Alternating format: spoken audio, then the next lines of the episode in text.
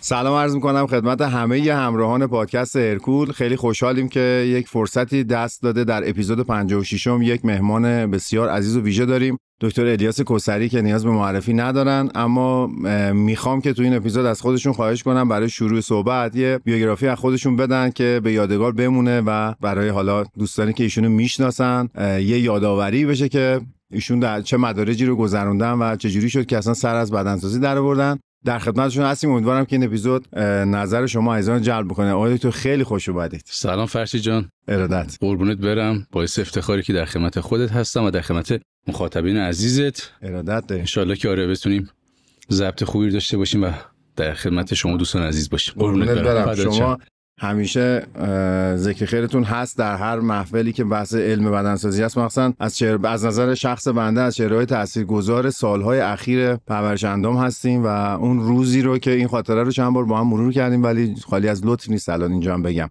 اون روزی رو که من تو کلاس مربیگری درجه 1 بودم شما مدرس بودیم. اولین روزی که شما رو اونجا زیارت کردم، خب ما ذهنیتمون از مدرسا این بود که الان میان مثلا یه پاورپوینتی باز میشه در مورد تمرین قدرتی و خب مثلا حالا این 5 تا اصل مثلا تمرین قدرتی و اصل برگشت پذیری و فلان و فلان، بعد معمولا هم مباحث به سمت پرورش اندام نمیره، همیشه در مورد تمرینات قدرتی صحبت میشد، یعنی حتی علمی و تئوری خیلی تئوری. یعنی من حتی یه نمونهش هم دارم، نیازی هم به اسپردن نیست. یه استادی اومد داشت صحبت میکرد، نمیدونست یه سری بچه‌های پرورش اندامکار سر کلاس بودن تو در مورد استرنج اند کاندیشنینگ بود، نمیدونست مثلا پرورش اندامکارا ممکنه 6 روز در هفته تمرین کنن، فکر می‌کرد هر روز فول بادیه. بعد هی گفتیم آقا مثلا 6 تقسیم می‌کنن اینجوری می‌کنن، گفت آقا اینو که گفت من گفتم ما اومدیم اینجا چی یاد بگیریم. استاد هنوز نمیدونه یک پرورش اندامکار چجوری داره صحبت میکنه. و چه تمایزی که از شما دیدم این بود که شما با یه علاقه خاصی داشتی یه سیستم تمرین رو تدریس میکردین، یهویی گفتید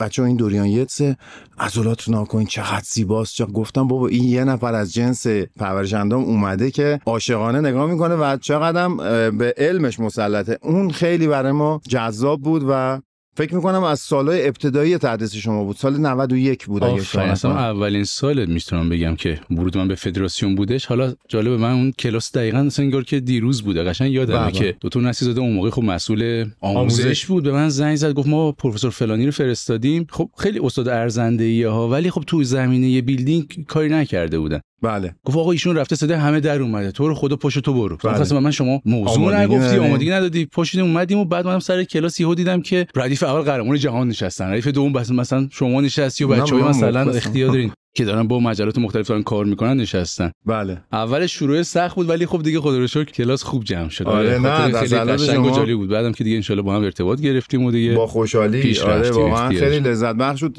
واقعا در اون سطح آدمایی که حالا من اصلا کاری ندارم بچهای پرورش اندام، بحث آکادمیکشو بذاریم کنار، خیلی ما تو ایران آدمایی داریم که به لحاظ تجربی خیلی چیزها رو تجربه کردن و تجربیاتشون از نظر من خیلی ارزنده است. حالا یه بخشیشو آسیب دیدن، یه بخشیشو شاید مثلا کسی نبوده بهشون بگه و هیچ منبع و مرجعی وجود نداره در زمینه حداقل دارو که میدونیم برای مسابقات نیاز هست حالا در سطح حرفه‌ایش، بنابراین میان و از جونشون مایه میذارن بعضیا و این مسیر رو میرن. اینو میخوام بگم که شما میاین مواجهه پیدا میکنین با این آدما، اگر از اون استاد اولیه ایرادی گرفته شده احتمالاً اینه که اینا تو تجربه تمرینشون رو بستن، حالا ولو این که اشتباه هم تو شما پیدا بکنی ولی اومدن یه چیز جدید بشنون دیگه که میدونم این اتفاق با شما افتاد. شما تشریف آوردین و راجع به سیستم‌های تمرینی جوری صحبت کردین بچه‌ها همه استقبال کردن. پذیرفته شدن یک استاد آکادمیک در جمع افرادی که دارن تو میدون کار میکنن خیلی کار سختیه و این از خصوصیات بارز شماست. اون خب سنم کم بود، 25-6 سالم بود. آره ماشاءالله. و البته خب همون موقع جوان‌تر بودیم، فقط من نبودم ولی بله. آره یه کمی بعد حالا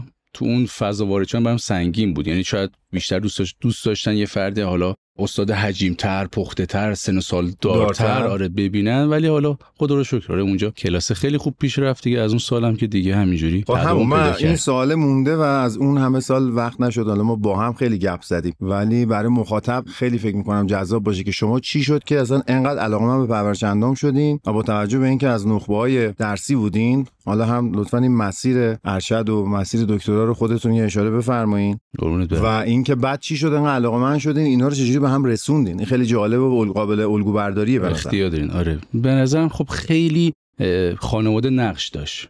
من خب تو خانواده بزرگ شدم که همیشه اون یا اصلا کلا دهه 60ها توی جامعه فضای رقابتی رشد می‌کرد. ما تو مدرسه مثلا دبستان و راهنمایی که می‌رفتیم اونجا قانون جنگل بود دیگه، هر کسی که قوی‌تر باشه، مشو اون یکی رو بخوابونه، زورش بیشتر باشه، طبیعتاً میتونست جایگاه بهتری تو مدرسه کسب کنه یا مثلا تو کلاس داشته باشه و یا اون ردیف آخر بشینه و از این حرفا.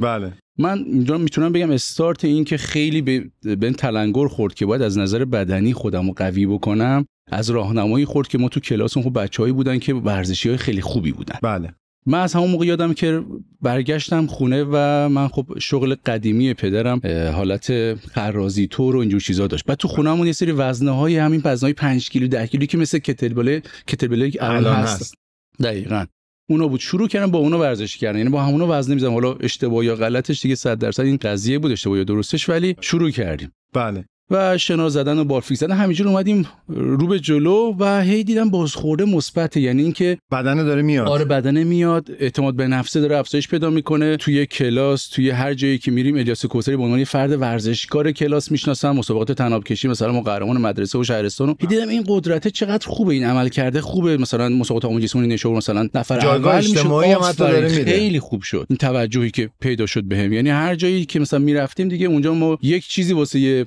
ارائه داشتیم علاوه بر بحث درس. یعنی دیگه از اون بحث بچه خرخون بودن گذشت، شد یه بحث، یه بحث جدیدی اومد وسط. این شد که من از دبیرستان خب کلا علاقه‌مند شدم. خب رفتم تو رشته‌های رزمی ورود کردم. تو رشته‌های رزمی هم خب اون موقع خب خیلی تلویزیون فیلمای جتلی و جکی جان اینا رو نشون میداد، همه تحت تاثیر بودیم. آره دقیقاً تو ساعت 2 شب اون حرکت‌ها رو می‌زدیم.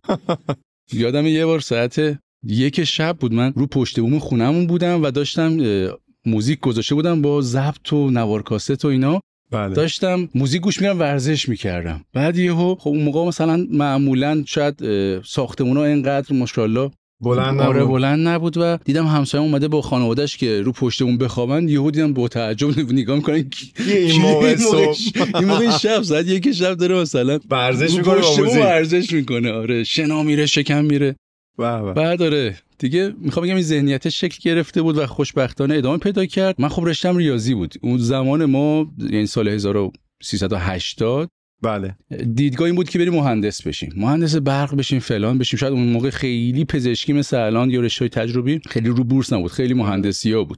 دقیقاً. آره یعنی مثلا گفتن شما معدلت خوبه برو مثلا رشته ریاضی، شما معدلت یا در فلان درصد مثلا اینجوریه برو تجربی و بقیه هم که حالا رشته دیگه میرفتن. دقیقاً. من دیپلمم ریاضی بود تموم شد، حالا خیلی مفصلش نکنم. مهندسی معماری قبول شدم و رفتم یزد.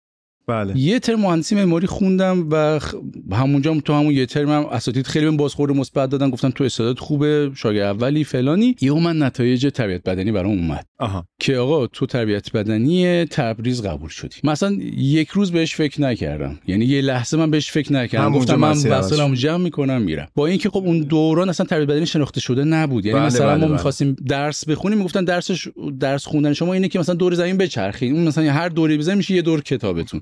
اینجوری بود.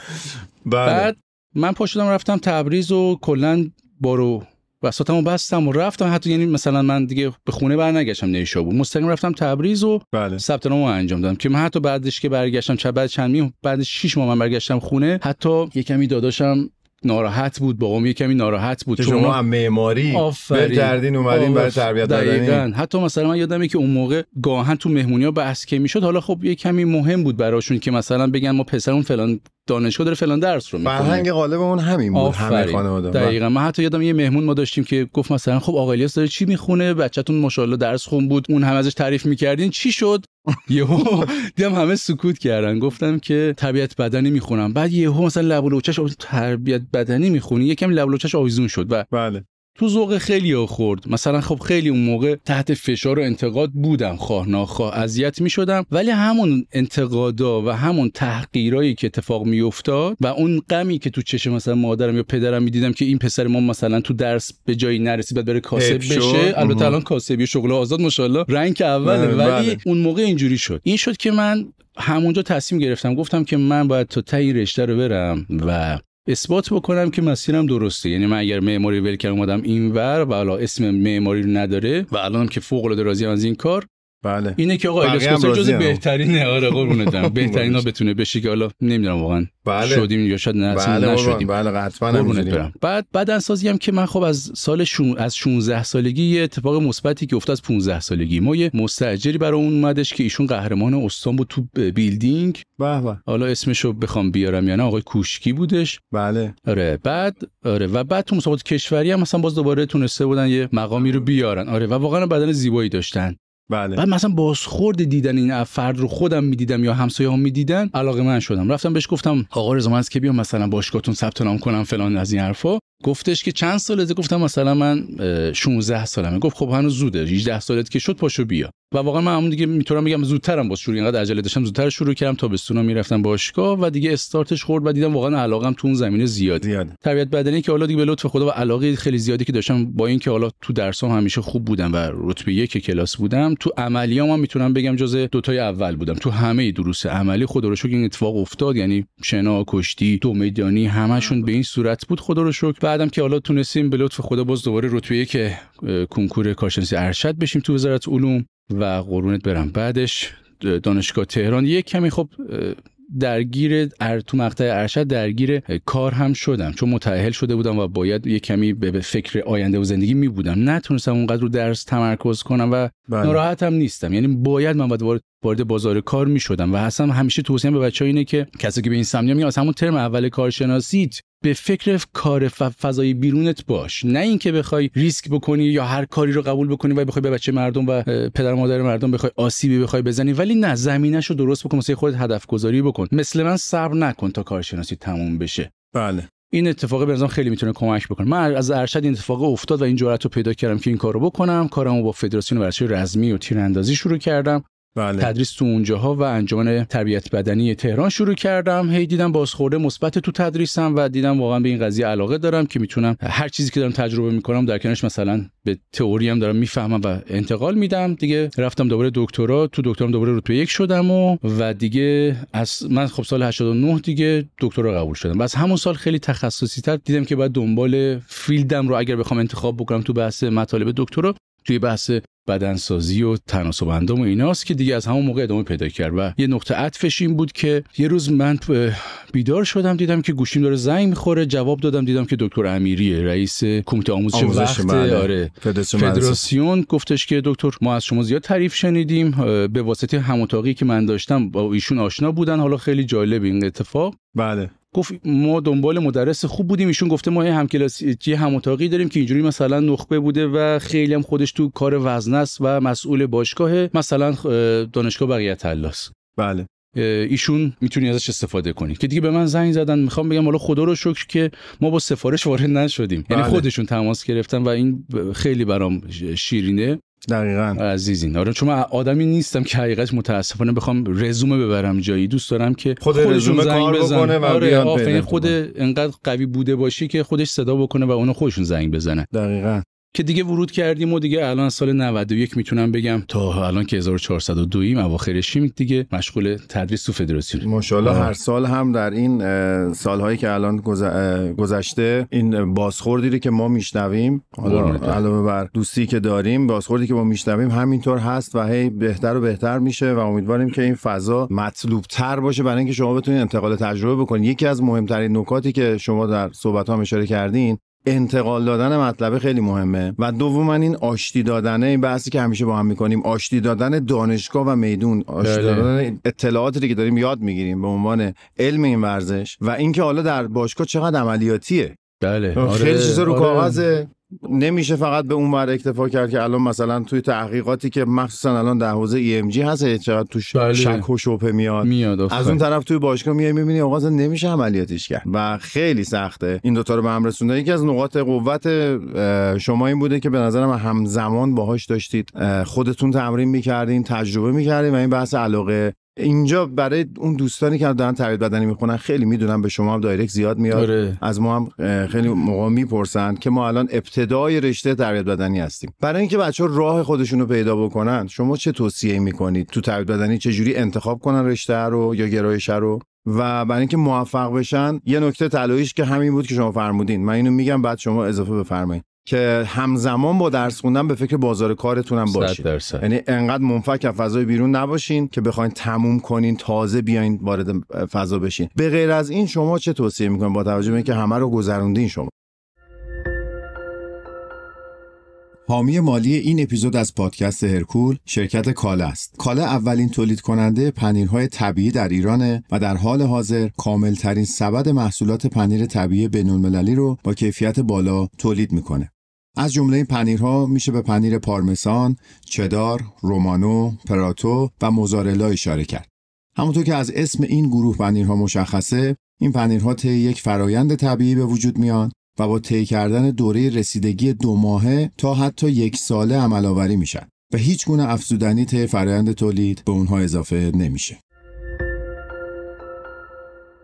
شاید الان که باز برگردم به عقب بتونم مسیر درست‌تری رو انتخاب بکنم، ولی اینکه من همیشه میگم که خودتون رو مثلا به جای نسل 10 سال بعد به الان نگاه نکن. ببین 10 سال بعد با این سبک زندگی که ما داریم پیش میریم داره چه اتفاقی میفته. الان خب یه اتفاقی که افتاده به شدت، یعنی من اگر یک باکس Q&A میذارم که می‌خوایم کوئسچن و آنسور داشته باشیم و مثلا پرسش و پاسخ اتفاق بخواد بیفته، میبینم نصف سوالا در رابطه با آسیب‌های مهره‌های کمریه. میخوام بگم نشون میده که سبک زندگی ما این نیست که من میگم فرد غلط زده حرکتو، نه، سبک زندگی اشتباه ما داره خیلی سنگینی میکنه به اون ورزش و فعالیتی که من میخوام داشته باشم. قبلا سبک زندگی طوری بود که انقدر فرد زندگیش پویا بود میگفتیم آقا این رفته تو باشگاه اشتباه حرکتو انجام داده، بله. ولی الان این نیستش، میگیم یا این سبک تحرکش اشتباهی، منظورم اینه که این سبک زندگیش یه جایش مشکل داره و با این اتفاقاتی که داره میفته که حالا مثلا سبک زندگی ماشینی میشه، خوابات خیلی داره بی‌کیفیت میشه، کم داره میشه، ببینن مثلا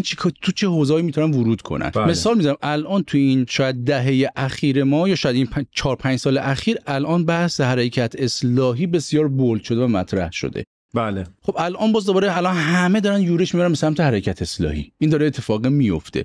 درسته. خب میخوام بگم که کاشکی که اینجوری نشه. من به این فاز فکر کنم که 5 سال و 10 سال دیگه باز دوباره حرکت اصلاحی داره این وسط اشباع میشه. من شاید الان بخوام بگم شاید نگاهمون به سالمندی خیلی میتونه جذاب باشه. بله. همونطور که الان بسیار دارن هزینه میکنن، اونایی که الان تو این زمینه سالمندی دارن کار میکنن، میتونم بگم پردرآمدترین مربیایی هستن که در حال حاضر وجود دارن. خیلی راحت سالمنده، طرف میگه خب من دیگه این پول میخوام نگه دارم برای چی؟ بله. واسه آینده‌ای که الان فقط سلامتیش مهمه که آره زندگیش رو ارتقا بده. احسن. من میشنم گاهن فرد ماهیان همین دیشب بحثش بود اتفاقا، بله، 5 میلیون داره هزینه مربی خصوصی میده که بتونه این زندگی و این همه تلاشی که فرد کرده واسه این روز رو خراب نکنه و زندگیشو ارتقا بده. بله. میخوام بگم یه نگاه زیبا میتونه به این قضیه باشه. نگاه دوم میتونه به بحث باز دوباره کودکان باشه، نه اینکه بخوایم بگیم این مابین رو بخوایم فراموش کنیم. مابین چون زمینش زیاده. تمرکز بالاست. دقیقاً. اون اینا یه مقدار مورد کم توجهی قرار گرفت. احسن. و این که یه اتفاقی که روز به روز تو کل دنیا داره میفته، ما روز به روز داریم با یک دنیای افسرده‌تر مواجه میشیم. ببینم برای این چیکار میتونن بکنن. اگر الان کراسفیت انقدر باب شده، این که الان رشای فانکشنال و گروهی انقدر داره جایگاه پیدا میکنه، یه بخشش برای اینه که انقدر مردم تعاملاتشون تو زندگیشون کم شده، به این سمت رفتن که حداقل تو ورزششون با 4 نفر 10 نفر ارتباط داشته باشن. آفرین. دقیقاً میتونن به این قضیه هم خیلی، یعنی به کلاس‌های گروهی و ورزش‌های گروهی یا تو بحث همین افسردگی بتونن چه کاری، چه فضای باشگاهشون رو تغییر بدن، ابزارهای بهتری بخوان بیارن یا همین کلاس گروهی رو یه طور بهتری بخوان بچینن. شاید یا اصلا جمع در کنار در کنار این کلاس گروهی یک جلسه مشاوره شاید چند ساعته مثلا با مخاطبین خود و شاگرداشون داشته باشن. بله. اتفاق بیفته، چیزی که ما الان داریم تو جوامع غربی می‌بینیم که هی جلسات هفتگی برگزار می‌کنن. به نظر اینها میتونه زمینه‌های جذاب و زیبایی باشه که بهش توجه کنن.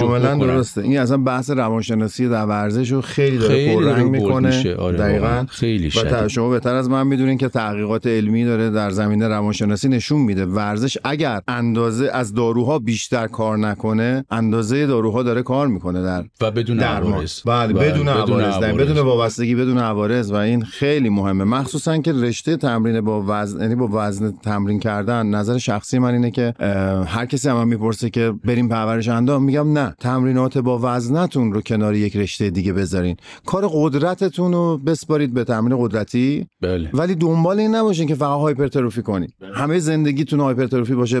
بقیه مؤلفه‌های در واقع آمادگی جسمانی چی میشه؟ بله. یعنی قرار نیست همه بازو بسازن 50 سانتی متر، نه زمینه‌شو دارن نه ریسکشو چرا باید بپذیرن. و متاسفانه گارد هست. ما بارها صحبت کردیم، من تو با یاسین عزیزم بارها در این زمینه تو پادکست ها حرف زدیم.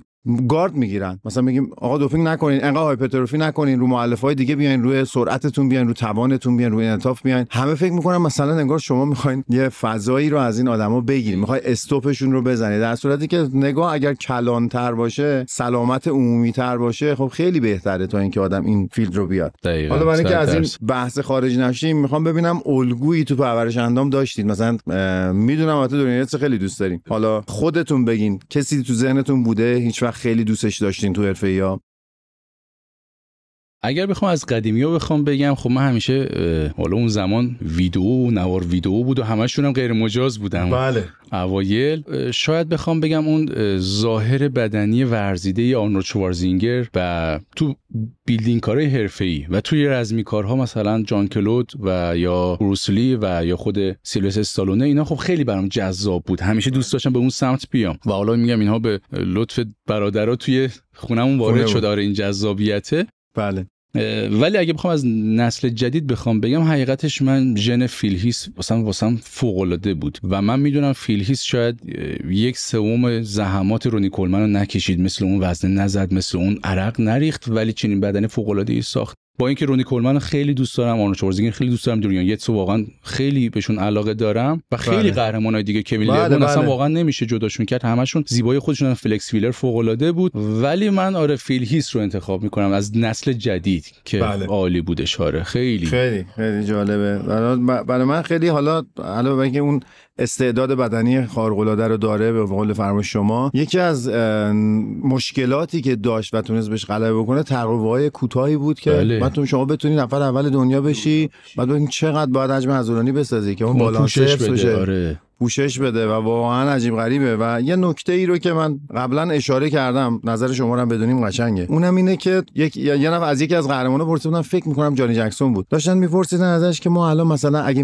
اگه می‌خوای بریم سرشونات خوب شه، نرو ببین کوین لورون چجوری تمرین میکنه، گفت اونا ژنتیکی خوبن، برو ببین کی سرشونش ضعیف بوده تونسته بسازه اینو، برو از فیلهیس بپرس سرشونش چجوری بسازیم. دقیقاً معمولا این الگوها اشتباه میشه، همه میرن از تام پلاتس میپرسن پات چرا اینجوری شده. خب اون یه کد ژنتیکی متفاوته دیگه. آفرین. اون موقع خودش نمیدونسته که چه اتفاقی میفته. واقعا همین.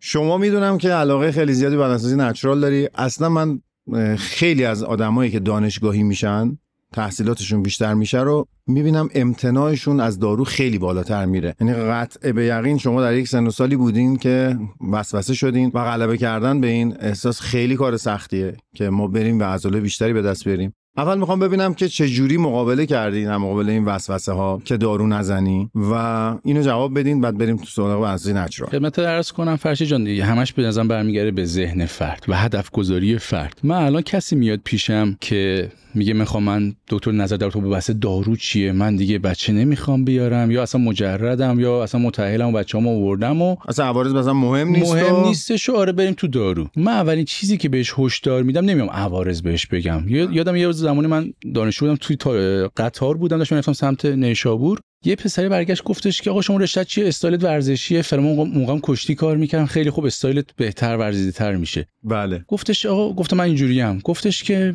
من دارم سیگار میکشم، تو رو خدا از عوارضش بگو من ترک کنم. گفتم نیا کن، عوارضی که من میدونم تو 10 برابرشو میدونی، یه چیزی بین خودت و خودته. یعنی من بخوام عوارضشو بگم یه روز دو روز فردا فراموش میکنی. الان تو بحث داروم اولین چیزی که به بچه‌ها میگم نیا کن، تو اولین اتفاقی که با دارو میفته اینه، داری به این فکر میکنی که من نتونستم به یه چیزی برسم، این رو اومدم با یک دوپینگی انجامش. یعنی تو همون اول یه شکست شخصیتی رو به خودت میزنی که آقا من حالا ژنشو نداشتم، ارزشو نداشتم، هر اتفاق دیگه نتونستم رقم بزنم که پناه بردم به دارو. این اتفاق مثل همون اتفاقی که شاید توی خیلی از مشکلاتش روانشناسی میفته که فرد نمیتونه با یه مشکل کنار بیاد، دیگه به دارو پناه میبره طبیعتاً. گفتم بعد این بعدیش میدونی چیه؟ اینه که تو این عضلات رو میسازی. آدم که تو ابد که نمیتونه یه سبک زندگی خیلی خوب و منظم داشته، بالاخره مریض میشی، بالاخره افت میکنی، بالاخره آسیب میبینی. و وقتی آسیب دیدی دیگه میگی من نبودم که به اون 90 کیلوی عضلانی رسیدم، دارو منو به اونجا برد. و دوباره پس این رو در خودت نمیبینی به اون برسی مگر دوباره با دارو. یعنی همون ابتدای دروغی رو باید بپذیری. آفرین. و اگرم دقت بکنیم قالب غیر از بحث قهرمانا که خب ذهنیتشون و زندگی حرفیشون اینو ایجاب میکنه که این کارو انجام بدن. بله.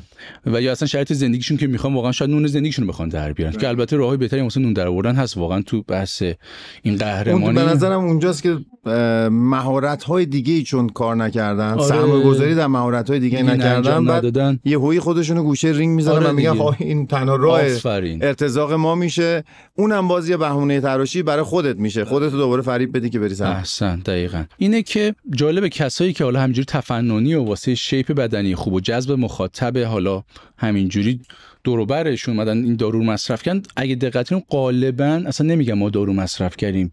بله. چرا؟ یعنی خودش در درونش قبول داره که این گفتن این حرف انگار یه نوع شکست. من به نظرم بدترین عوارضش میتونه این باشه. حالا اینکه خودم انقدر مغرور، متاسفانه تو حالا یک سری زمینه‌ها انقدر مغرورم که نمیتونستم به خودم بقبولونم که مثلا من قراره که بخوام به یک سطحی از بدنم بخوام برسم که بعد تو ابدم باید به همه مخاطبینم بخوام دروغ بگم که آقا من این رو نچرال ساختم. یه کمی دارم با خودم دروغ. یعنی به نظرم بدترین دروغی که یه فرد میتونه بگه به خودشه. حداقل آدم باید با خودش رو راست باشه. اینه که یعنی این دروغ گفتن هی فرد رو پیش خودش تحقیر میکنه و یه جایی خودش رو بالاخره بروز میده. این قضیه میتونم بگم داستانش این بود. و خب یه جایی هم دیدم که من واقعا واسه بحث این که بخوام با اون لولی که خودم مد نظرمه که مراجعه‌ای که میاد پیشم، جایی اگر بخوام تدریس بکنم، از من الان یه بدن مثلا با فت فری ماس ایندکس مثلا 23 و 25 مثلا نیکولمن نمیخوان. بله. ما یه فت فری ماس ایندکس یه شاخص توده بدنی خالص مثلا 20 هم که داشته باشم، 21 هم داشته باشم و دیدم که دور از دسترسم نیست، از من قبولش میکنم و تاثیرگذار است و از همون واسه سلامتیم هم طبیعتاً بهتره. آره این شد که دیگه این سمت نرفتین. آره اتفاقا میخواستم به همین اشاره کنم چون شما بچه مدرسی دارید، به عنوان استاد مطرحید، به حال هرچی هم که به این سن کمتون اضافه میشه تجربه بیشتر میشه، توقع از شما بیشتر میشه و شما قاعدتا در به عنوان یک مرجع بزرگتری بهتون رجوع میکنن و از شما میخوان. بنابراین اتفاقا خیلی انتخاب درستیه که شاید دانشگاهی‌ها اون وقت گارد میگرفتن که خب آقا یه نفری که خودش داره دوپینگ میکنه الان میخواد از چیه علم برای ما صحبت بکنه.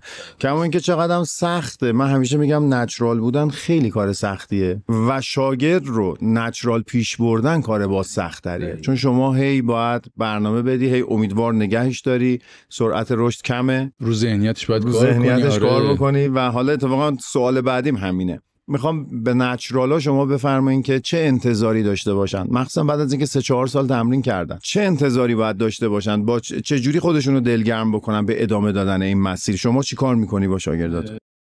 خدمت درس کنم که حالا حقیقتش یکمی حالا همین کوچ بودن خیلی سخته. یعنی گاهن من روزایی شده که مثلا یه فردی اومده پیشم مثلا با این دیدگاه که من میرم پیش دکتر کوثری و ازش دارو میگیرم. نمیگم من تو عمرم به ورزشکارم دارو تجویز نکردم، اینو بگم دروغ گفتم. طبیعتا نه. خب من با شاید چندین ورزشکار حرفه‌ای توفیقو داشتم، کار کردم، هر چقدر ازش ممانعت میکردم ولی به خاطر رفاقتی که بینمون بوده. بله متوجهم. آره بالاخره شرایطش پیش اومده که این اتفاق افتاده. یه بار یه بنده خدایی اومد و انقدر اصرار، یعنی اصلا بارشو بسته بود که بیاد از من دارو بگیره و آخرش جالبه یه فرد 35 ساله با گریه رفت. من در انتهاش بهش اینو گفتم شمایی که هنوز انقدر کنترل رو خودت و رفتارت و شخصیتت و این غضبت نداری و داری گریه میکنی، من میدونم که تو یه فردی میشی که قشنگ معتاد دارو میشی و شده بود. این قبلا دارو مصرف کرده بود، اومده بود پیش من که از منم دارو بگیره، که با تجویز شما یه تایید بگیره و بره بقیه. آفرین، دقیقاً. تو من اصلا به هیچ، اولین شرطی که میگم من کسی بدونم از نظر ذهنی قوی نیست و وابستگی روانی پیدا میکنه به داروش دارو نمیدم اصلا. شما هر برو 10 تا آزمایش درستم و سالمم مثلا بیار، همین کاری که ایشون کرده بود. بله. و توصیه که بخوام به نچرالا بخوام داشته باشم، طبیعتا خب خیلی مسیر سخته. یه اتفاقی که خودم دنبالشم حقیقتش، برای این که انقدر متاسفانه الان ما تو حوزه نچرال تو کشورمون بسیار داریم ضعیف عمل میکنیم. یعنی یک امیدی، یه چراغی روشن شد متاسفانه تو کشور ما که آخ جون مثلا مسابقات نچرال قرار تو ایران برگزار بشه و اینها بنده خدای امیدی پیدا کردن. بله. و الان من میبینم همه اونها دوباره ناامید شدن. چرا؟ اومدن یهو رفتن دیدن که نه، آزمایش و چکاپ درست حسابی داره اتفاق میفته، کیفیت بدنی ها مشخصه، چه اتفاقی داره میفته. من الان هر کسی که تو حوزه نچرال میام خودم بهش میگم که میگم آقا تو شما ژنتیکت کششش رو داره که وارد حوزه نچرال بشی. ولی اینو بهت بگم اگر تو ایران شرکت کنی سرخورده میشی. تو ایران برو شرکت کن، برای کسب تجربه استرست بریز، رو استیج قرار بگیری، بعدش برو مرزی، هم نزدیکترش هم مثلا میشه ارمنستان، برو مثلا شرکت کن. بله. یا برو مثلا دبی، حالا یا هر کشور دیگه ای که حالا اگر واقعا میخوای تو این فیلد وارد چی برو شرکت کن. و این سرخوردی که میگم متأسفانه تو ورزش داخلی به وجود اومد. حالا یه فردی که نه، شاید این ژنتیکو نداشته باشه، خود تو مسابقات نچرال بخواد شرکت کنه، اصلا میل به مسابقه دادن نداره. خود بدنسازی شده واسه سبک زندگیش، به قول شما واسه کیفیت زندگیشه، واسه یه بدن خوش فرم. دقیقاً همون پذیرش اجتماعیشه. کار سخته که بخوام بهشون بگم، ولی میخوام بگم که بدن هر فرد بر اساس ظرفیتی که داره رشد میکنه و این ظرفیت رو من اگر بخوام دستکاریش بکنم و افزایش بدم، یه جایی این خودش رو نشون میده و بیرون میزنه و آسیب میزنه. یعنی اگر مثلا من شاید دارم کمتر از دوستم دارم حجم عضلانی میگیرم و در این حالی که همه چیزمون شبیه هست، یا شاید من حتی بیشتر از اون دارم رعایت میکنم، شاید من از نظر مثال میزنم تراکم استخوانیم و پهنای استخوانم ظرفیت کمتری واسه تحمل این قدرت عضلانی و حجم عضلانی دارم. همونطور که اصلا توی بحث استعدادیابی، این که یه فرد چه میزان عضله میتونه بسازه، یکی از اولین ملاک‌هایی که میاد بررسی میشه بحث تراکم استخوانی، یا بهتر بگم بحث پهنای استخوان فرد. هر فردی که استخوانش پهن‌تره، یکی از ملاک‌ها اینه که میتونه ظرفیت توسعه توده عضلانی بیشتری بخواد داشته باشه. پس من میگم داربست میمونه. آفرین، دقیقاً. چقدر میتونی بار بزنی. این یه نگاه میتونه باشه، نگاه قلبی عروقی میتونه باشه، نگاه سیستم عصبی میتونه بخواد باشه. به این اتفاق معمولا کسایی که حالا مثال میزنم سمت یک فردی میان که خودش نچراله و آکادمیک رفته جلوتر، خیلی هم به دنبال این نیستن که بخوان یک حجم خیلی افزایشی و زیادی داشته باشن. خودشون درسته معمولا. دقیقاً اینجوری انتخاب کردن و راحت‌تر میشه باهاشون کار کرد. دقیقاً، کاملا موافقم. توی بحث نچرال شما الان خب بالاخره ورزشکار میگه من دوپینگ نمیکنم، برای اینکه این نتیجه گیری‌ها بهتر بشه و اینقدر هم بحث مکمل‌ها داغه، شما کدوم‌ها رو توصیه میکنین که همیشه داشته باشن تو مکمل برای عضله‌سازی؟ تو چندین سال اخیر رو سیستم گوارش خیلی تاکید میکنن و ما هم همین کارو انجام میدیم. یعنی میگیم تا جایی که میتونی به پروبیوتیک مثلا برس. دقیقاً سیستم گوارش رو تقویت کن از طریق فیبر بالا، روغن‌های حالا غیر اشباع، که حالا نه اینکه بگم اشباع ترک بشه، نه، غیر اشباع‌ها خیلی میتونن مفیدتر واقع بشن تو این زمینه و کاهش التهاب. بعد خدمت عرض کنم از سیستم گوارش که بخوام بگذرم، که حالا دقیقاً یه بخش خیلی مهمش میشه بحث پروبیوتیک و پریبیوتیک‌ها، بسیار میتونه کمک بکنه. کنترل شرایط استرس، اینکه هیچ فردی بدون استرس زندگی نمیکنه، همه استرس دارن، از اون ثروتمند ترینش، از اون قدرتمند ترینش تا یه آدم ساده و خیلی کف بازاری و عادی جامعهمون، همه استرس دارن. ولی اینکه من این استرس رو چجوری مدیریتش بکنم خیلی مهمه تو بحث سیستم گوارش و سلامتی فرد. من اگر سیستم گوارشم خوب کار نکنه، اول اتفاقی که میفته سیستم عصبی خوب کار نمیکنه. دیدیم من دلم، معدم به هم میریزه، اصلا از نظر ذهنی هم به هم میریزم، حوصله‌ام کم میشه. قشنگ داره به شما نشون میده این اتفاق رو دقیقاً که چه بلایی داره سر بدن میاد. اگر من سیستم گوارشم خوب کار نکنه، طبیعتا من جذب غذاهای خوبی نخواهم داشت. اگر من سیستم گوارشم خوب کار نکنه، بسیاری ممکنه از ترکیباتی که باید اون اولین خط دفاعی بدن ما، یعنی سیستم گوارشمون، نباید میذاش اینا جذب بشن، جذب میشن. پس به شدت میتونه رو سیستم ایمنی ما تاثیر منفی بذاره. یعنی من میگم همین سیستم گوارش داره همه چیزو به هم میزنه. پس به نظرم اول از همه سیستم گوارش باید تمرکز بشه، خیلی سلامتی این قضیه مهمه. و بعد از اون اگر بخوام برم، یعنی پس من سیستم گوارش رو تقویت کردم، میرم سراغ بحث این که حالا ببینم مثلا چه مکمل دیگه، اینجوری بهتره بگم که چه استفاده‌ای من میتونم از ترکیباتی از بیرون داشته باشم که واقعا بخواد یک تسهیل بکنه رشدم رو، دقیقاً یه چیز اضافه بر سازمان واسه من به همراه داشته باشه. این که من خیلی دارم میبینم متاسفانه مثلا میان یه سری اسیدهای آمینه رو یه جوری بولد میکنن، 100% مهمه. یه اسید آمینه اگه در بدن ما نباشه میشه گفت یا کم بیان بشه یا تولید بشه، میگیم فرد باعث مرگش میشه، 100% این اتفاق میفته. حتی اسیدهای آمینه غیر ضروری که خود بدن هم میتونه تولید کنه، اگر تو تولیدش به مشکل بخوره باعث میتونه رو خیلی متاسفانه حالا شاید با یه کمی تعویق باعث مرگ بشه. بله. نمیخوام اینو زیر سوال ببریم، ولی برای یه فردی که اسیدهای آمینه رو داره از تغذیهش میرسونه و یا در بدنش داره به میزان کافی تولید میشه، دیگه ما نباید بیایم اینقدر مثلا مثل این بازاریا هی بولدش بکنیم این رو که آقا میدونی اسید آمینه مثلا آرژینین چه کاری تو بدن انجام میده. بله. این کارو انجام میده، سیستم اینو تقویت میکنه، واسه سیستم گوارش خوبه. خب باشه، اینا رو که انجام میده که این چیزیه که داخل غذا هست و داخل بدن هست. نکته اینه که این مکمل دهی شما این رو میتونه ارتقاش بده، نه نمیتونه ارتقاش بده. بله. حالا من بیام تا فردا از فواید آرژینین بگم، از فواید الکارنتین بگم، این عملکردی که داخل بدن داره. درسته. اگر بخوام این رو بخویم در نظر بگیریم، شاید بگیم اولین مکملی که واقعا مکمل دهیش علاوه بر تغذیه و سنتج در بدن میتونه خیلی منو یک تکونی بده، میتونه بگیم کراتین. طبیعتا همونطور که در این سالیان اخیر خیلی بهش توجه شده، فقط و کراتین فقط میگم نگاه متاسفانه فقط الان به باز دوره بحث عضلانیه، در صورتی که دیدگاهش به رو بحث، چون کراتین خب ما میگیم که من محلای ذخیره سازیش 3 قسمت اصلیه، یکیش عضله است و جایگاه اصلیه.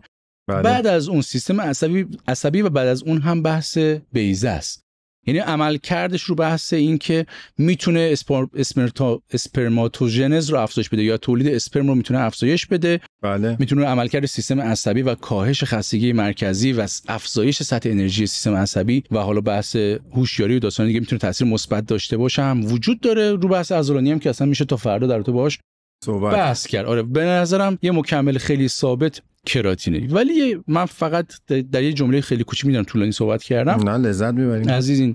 در رابطه با کراتین یک اصطلاح اشتباهی داره، هی کار میشه و حرف زده میشه، میگن آقا کراتین نیاز به بارگیری داره یا نداره. نیا کنید، اگر کراتین بارگیری نشه که اصلا اثر نمیذاره. اما این اصطلاح روش بارگیری، آفرین، این که حالا پس من باید کراتین در داخل سلول عضلات بارگیری بشه، حالا 20%، 40%، 60% نهایتاً این اتفاق بخواد بیفته. این روشش فرق میکنه که من تو یه هفته انجام بدم، تو 2 هفته انجام بدم، یا تو 4 هفته بخوام انجام بدم. بله. این داستان متفاوته. پس کراتین باید 100% بارگیری بشه، ولی حالا برای کسایی که رشته‌های تحمل وزنی دارن، مثل رشته‌های استقامتی که باید بدون، بله، یا فوتبالیستا یا بسکتبالیستا یا والیبالیستا که نمیخوایم یهو یه رشد وزنی داشته باشیم، اصلا اینا بهتره که توی مدت زمان طولانی ترین بارگیری رو انجام بدن. برای بقیه خیلی مشکل ایجاد نمیکنه. اونایی که میخوان هایپرتروفی داشته باشن میتونن با بارگیری، یعنی با همون تو به صورت فشرده طی یک هفته به اون اشباع برسونن و ادامه بدن که همون روتین 20 گرم در روز میتونه. بله. چیزیه که همه دارن استفاده میکنن. برای تولید هر 1 کیلو پنیر طبیعی کاله بین 10 تا 25 لیتر شیر بسته به نوع پنیرش استفاده میشه که این عدد برای تولید پنیرهای صبحانه اغلب حدود 6 لیتر شیر برای هر کیلو پنیر هست. این پنیرها به دلیل پروتئین بالایی که دارن، یعنی بین 25 تا 35% پروتئینه و با توجه به اینکه قند و کربوهیدراتشون نزدیک به صفره، میتونن در رژیم غذایی ورزشکارا با خیال راحت مورد استفاده قرار بگیرن. پروتئین پنیرهای طبیعی کاله از نوع کازئین هست که برای وعده صبحانه، میان وعده بعد از تمرین و وعده قبل از خواب پروتئین رو برای بدن شما تأمین میکنه و در این حال طعم بسیار دلچسب و خوشایندی هم داره. بحث ما خیلی زیاده، من فکر میکنم به اپیزود بعدی برسونیم اینو، اگر که فضا باشه. ما که لذت میبریم از این همه شیرین بیانی شما و انقدر گرم صحبت کردن و انقدر به نکاتی اشاره میکنین که خیلی مهمه، حتما به اینا بپردازیم. من فکر میکنم این اپیزود رو شما یه جنبندی بفرمایین در خصوص این که ما الان در مورد بدنسازی نچرال صحبت کردیم، بسترش وجود داره. من فقط این سوال وجود داره برام، با توجه به این که الان پپتاید هست و رهگیری نداره و حالا یه سری مسابقات هم اصلا کسی اصلا آزمایشی نمیگیره به قول فرمایش شما. اینو چیکار باید بکنه ورزشکاری که میخواد بیاد مسابقه بده؟ من همیشه میگم آقا اصلا قید مسابقه رو بزنید، یا اگر میرین فقط به نگاه تفریحی داشته باشید. آبگیریشو تجربه کنید، بارگیریشو تجربه بکنید، برید روی استش خودتون رو ببینید، عکستون رو ببینید، چون قراره همه برین اونجا مدال بگیرین که، چون در نهایت من با داوری پرورش اندامی در هر رسته‌ایش، چه نچرالش چه چیزش، مشکل دارم، چون 5 تا داور 7 تا داور سلیقه‌ای میخوان بشینن. اگر در استانداردش آرا جمع بشود، یعنی بگیم همه چیز سالم و سلامته، ایدئالش، باز ما داریم به سلیقه مردم میریم دیگه. یعنی تو تمام پیشرفت چند سالت رو بر اساس ژنتیکت انجام دادی، رژیمت رو گرفتی، سختیات رو کشیدی، هزینه‌هات رو کردی، سر ساعت خوابیدی و هر گزینه دیگری، در نهایت داری خودت رو میسپاری به 5 نفر تو رو قضاوت کنن، به 7 نفر تو رو قضاوت کنن. اگه داری میری اون تو، بعد این انتظار رو داشته باشی اصلا شما آخر بشی. بله.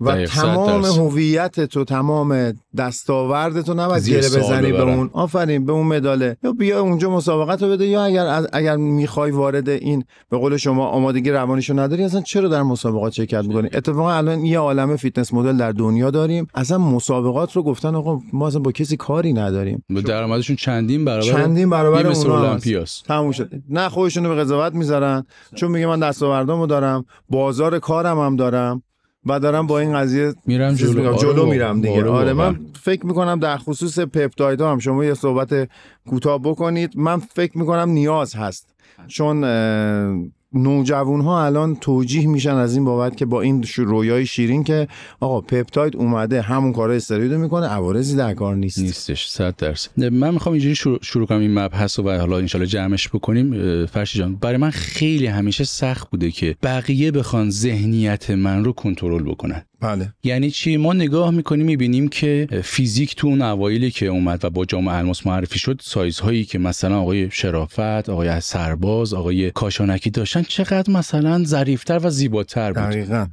بعد به واسطه سیاست‌گذاری هایی که تو دنیا داره اتفاق میفته که حالا تهش چیه؟ تهش اینه که میخوان به شما دارو و بیزینس، داروی بیشتر به شما بفروشن و بیزینس بهتری برای خودشون راه بندازن. شما وقتی به این فکر میکنی که شما بازیچه و اون عروسک خم شب بازی دست چند نفر هستی که هر سال باید به خاطر سلیقه و بدتر بگم به خاطر سیاست‌های معمولاً پستی که پشتش وجود داره شما رو هدایت بکنن، هی شما از شما حجم عضلانی بیشتری بخوان، هر سال دست وزنی جابجا میشه، بعضی ماسکولارش بکنن، آفرین، هی این گیمز کلاسیکش بکنن، هی اسم روش بخوان بذارن و شما رو توی این بازی بندازن. یعنی میان اینجا با زندگی شما، سلامتی شما و خیلی اتفاقاتی بازی میکنن که اونور خودشون منفعتشون رو ببرن. احسن. و خواه ناخواه من خب همیشه من خیلی ورزشکاری خوب و حرفه‌ای داشتم که گفتم تو بدنت فوق‌العاده است و از نظر من پیش من تو قهرمانی، ولی ممکنه که تو بری روی استیج نظر داور یا زد و بندهایی که شده یه چیز دیگه بخواد باشه. تو اون عکسی که اونجا میگیری و اون مثلا تناسبی که رون استیج تو داری خودش حرف میزنه. هیچ وقت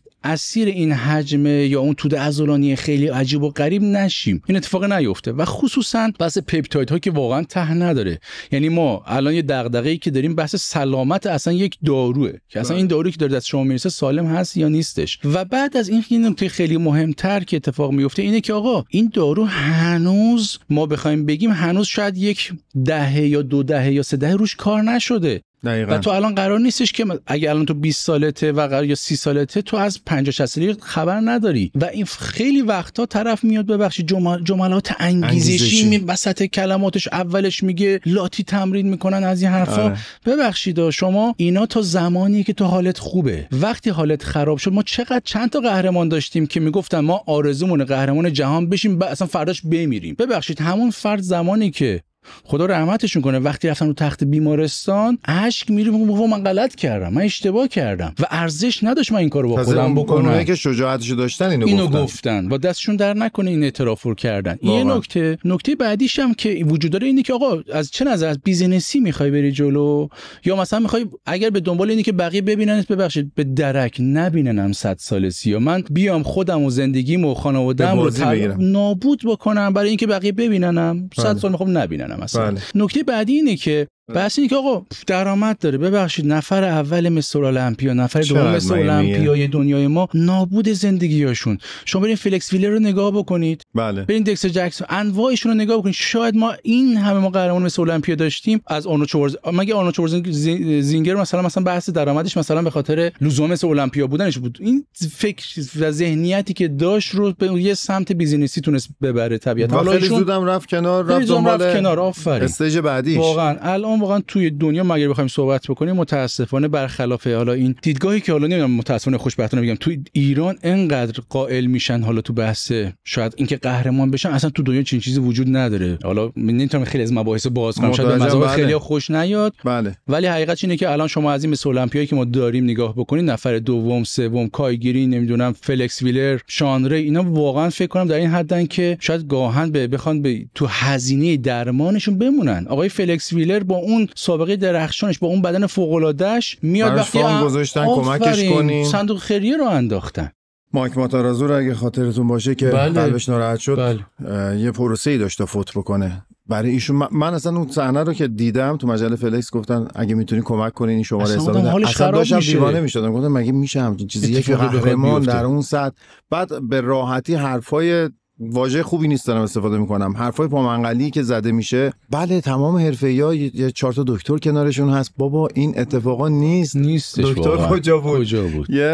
توی یکی از نشریات خارجی یه گزارشی بود داشتن اشاره میکنن، گفت آقا باید بیاید توی کالیفرنیا ببینید توی اتوبوس‌های خراب شده که یه گوشه‌ای تو پارکینگ‌ها هست، بدنسازایی از سراسر دنیا میان اون تو زندگی میکنن، میخوابن که فقط عضله‌سازی کنن، شاید مثلا جوویدر بتونه ببینتشون، بهش کاری بده، یه درآمدی بده. گفت اینا رو هیچکی نمیبینه، هیچکی از باشگاه بازنده ها خبری نداره. آفرین. بعدم برای همین من همیشه با جمله انگیزشی، با فیلم انگیزشی، با همه اینا مشکل دارم. اصلا یعنی تو یه هیجانی رو از یه سر دیگه دنیا بابت یه هدف دیگه میدی به مردم، نمیدونی مخاطب توی مثلا یه روستا یا شهرستان با چه فضایی بخواد مواجه بشه و تو اینو ممکنه بشه راههایی بکشونی بدون با این حرفای صدتای غازی که اگه میخوای بهش سنجیده نباشه. بعدش هم ببخشید تو راهی که میخوای در نهایت بشی توی استیج، حالا اصلا بگم کشوریش موفق بشی، تاج بعد بری سراغ دارو. پس تو هر چی داری انگیزه ایجاد میکنی داری آدما رو میبری سمت دارو. اصلا این یه حقیقت خیلی تلخیه واقعا همینطوره. و الان اتفاقی که داره میفته به نظرم،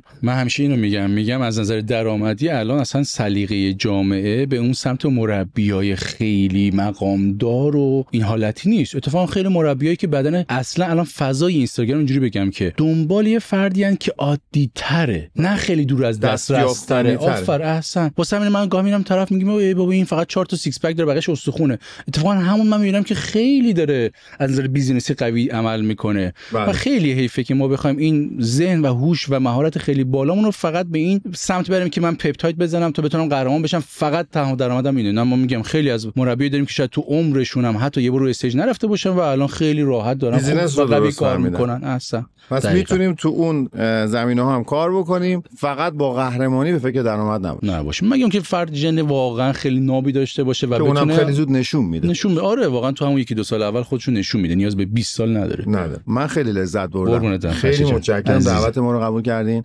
به ما این قول رو بدین که ما یه اپیزود دیگه با شما ضبط بکنیم. قربون دارم ان شاء الله. حتما، چرا که نه، حتما. قربونت برم. هر صحبتی اگه هست بفرمایید، ما سرپا گوشیم و لذت. عزیز نه خواهش میکنم. فقط میگم چیزی که برام خیلی مهمه اینه که به همون اندازه که رو پرورش عضلاتمون داریم اهمیت قائل میشیم، به همون اندازه رو پرورش ذهنمون اهمیت قائل بشیم و براش وقت بذاریم. یه اتفاق بدی که میفته و یه جملات بدی که داره رد و بدل میشه، میگن که ببخشید دارم میگن که بدنسازا عقل ندارن. نه داره، به اندازه شاید عضلاتش روش وقت نذاشته. و من یه گلایه‌ای دارم، این من همه بچه‌ها میدونم، من بسیار تعصب رشته‌ام میکشم. هر کسی میاد پیش من میگم اختیار، میگم کار با وزنه و بدنسازی بعد کنار رشته‌های دیگه‌ت باشه، من اصلا کاری ندارم شما چه رشته‌ای کار میکنید، بعد یه روز بری باشگاه، دو روز بری باشگاه. بله. پس این اگه دارم میگم فقط به عنوان یه دلسوزیه و از این جمله خودم اذیت میشم. احسن که من میبینم مصاحبه‌های خیلی وقتا ورزشکارهای خوب خارجی رو میشنوم، میگم آفرین چقدر خوب حرف میزنه، چه ذهنیتی داره، و در داخلش ولی در داخلش من اینو نمیبینم. این خیلی بده، این خیلی برام، یعنی حیفه که ما بدنای بچه‌ها داخلیمون با جهانی‌ها رقابت میکنه ولی از نظر ذهنی و قدرت تکلم اصلا تو اون لول نیستن. کاش که این رو ارتقاش بدیم و بتونیم این قضیه رو هم نشون بدیم که بدنسازها تو همه زمینه‌ها، تو زمینه بیزینسی، مگه ببینن مثلا فلان قهرمانمون آفرین مثلا محمد کاشانی دوستش دارم من، یا مهدی شرافت یا امسالوم یا خود شما فرشید جان، طبیعتا یاسین لک باعث افتخاری. من میگم همیشه یه آبروی این رشته رو دارن میکشن میبرن جلو. چرا من میبینم محمد مثلا مثال دارم میزنمش، من شاید محمد کاشانی کلا دوباره ندیده باشم، با هم برخورد نداشته باشم، عزیزین میبینم آقا تو بیزینسش داره میره جلو، تو رستورانش هست، برند تو بحث برندا اسپانسرینگ رو داره، بله، بعد فعالیت داروخانه‌ش هم داره، و یک وجهه خوبی هم توی اینستاگرام داره و این خیلی ارزشمنده. انشالله که حالا نه اینکه بخوایم فقط صرفا تقلید بکنیم، نه بتونیم انشالله این ذهنیت رو ارتقاش بدیم. احسن، دقیقاً همین پایین صحبت همون بحث مهارت هاست. باهره قربونت برم، خیلی خوشحال بودیم که در خدمتتون بودیم. اپیزود رو ما در آبان ماه 1402 ضبط کردیم، افتخار داشتیم در خدمت شما. امیدوارم شما هر جا هستید تندرست باشین که همه بتونن از شما استفاده کنن. شما این مسیری که انتخاب کردید مسیر خیلی سختیه، ارادتمن با کمک شما عزیزان پیش میبرید. انتقادهای سازنده و غیر سازنده اتفاق میفته ازتون، ولی همه‌شون یه انرژی میشه برای انشالله مسیر این ادامه دادن این مسیر درست. حتما از شما ما انشالله خیرش تو آره همین دنیا میبینید. به امید خدا قربون شما برم، مخلص شما بشم. همه شما عزیزانم به خدای بزرگ میسپاریم.